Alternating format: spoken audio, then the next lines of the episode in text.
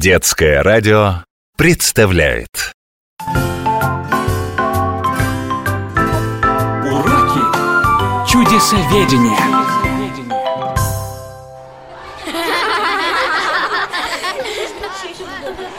Вот интересно, про что нам сегодня Ниагара Петровна рассказывать будет? Мне про первый американский небоскреб так понравилось. Сегодня наверняка что-нибудь такое будет. У нас же по расписанию рукотворное чудо.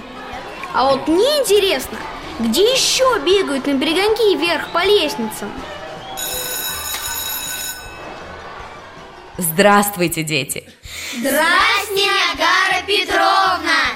Как раз сегодня я хотела вам рассказать о самом известном символе Франции – любимице парижан. Эйфелевая башня? Ты должен был догадаться.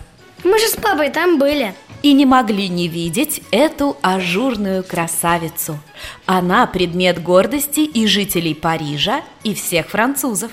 Но когда инженер Александр Гюстав Эйфель представил на суд публики свой проект, парижане были категорически против. Как же так?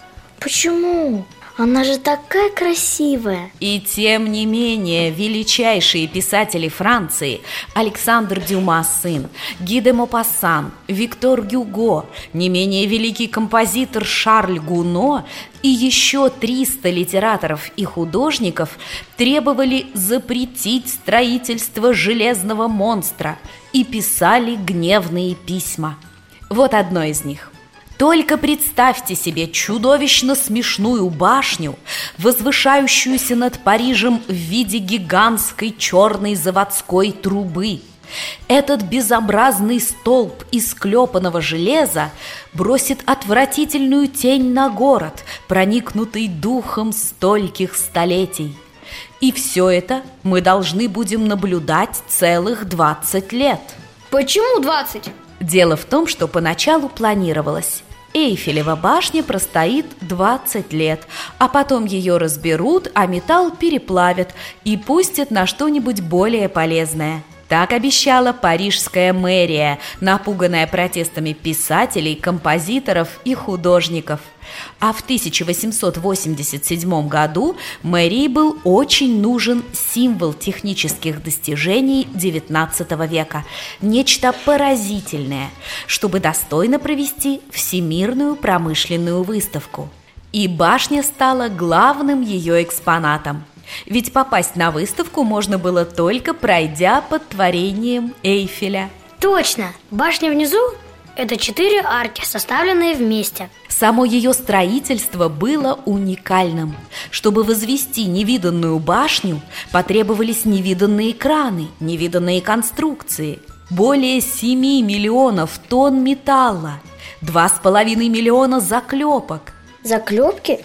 Это как на моих джинсах? Ага, только Эйфелева башня железная, а не тряпочная. Спасибо, Косточкин. Через два года после начала строительства перед парижанами предстала изящная ажурная башня высотой в 312 метров. Лестницы, лифты, три смотровые площадки. На нижней, кстати, скоро появился ресторан. И туда зачистил писатель Ги де Мопассан – тот самый, который хотел, чтобы башни не было?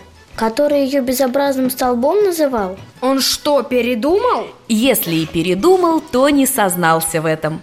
Он говорил, я прихожу в этот ресторан потому, что это единственное место, откуда не видно Эйфелеву башню. Да он просто боялся признаться, что она ему понравилась. Возможно. Ведь инженер Эйфель создал настоящее чудо – Хотя парижане до сих пор считают, что в их городе есть более ценные архитектурные шедевры. Жители Парижа называют башню «железной дамой» и часто посмеиваются над любовью к ней туристов. А любовь эта безгранична. С момента открытия на Эйфелевой башне побывали 240 миллионов человек. Она стала самым посещаемым местом в мире. Все считают своим долгом – увидеть ее, подняться на самый верх и, как гиде Мопассан, пообедать в ресторанчиках Эйфелевой башни. А как же гонки вверх по лестницам? Там сколько ступеней? 1792. И желающих участвовать в парижском вертикальном марафоне с каждым годом все больше. Все, завтра нет. Сегодня бросаю ездить на лифте. Буду по лестнице сначала ходить, потом бегать. Я же на семнадцатом этаже живу. Натренируюсь и поеду на соревнования. Тренироваться он будет. Посмотрим, насколько тебя хватит. Да ладно, елка А вдруг у него правда получится? Представляешь, мы с тобой друзья чемпиона. Юху!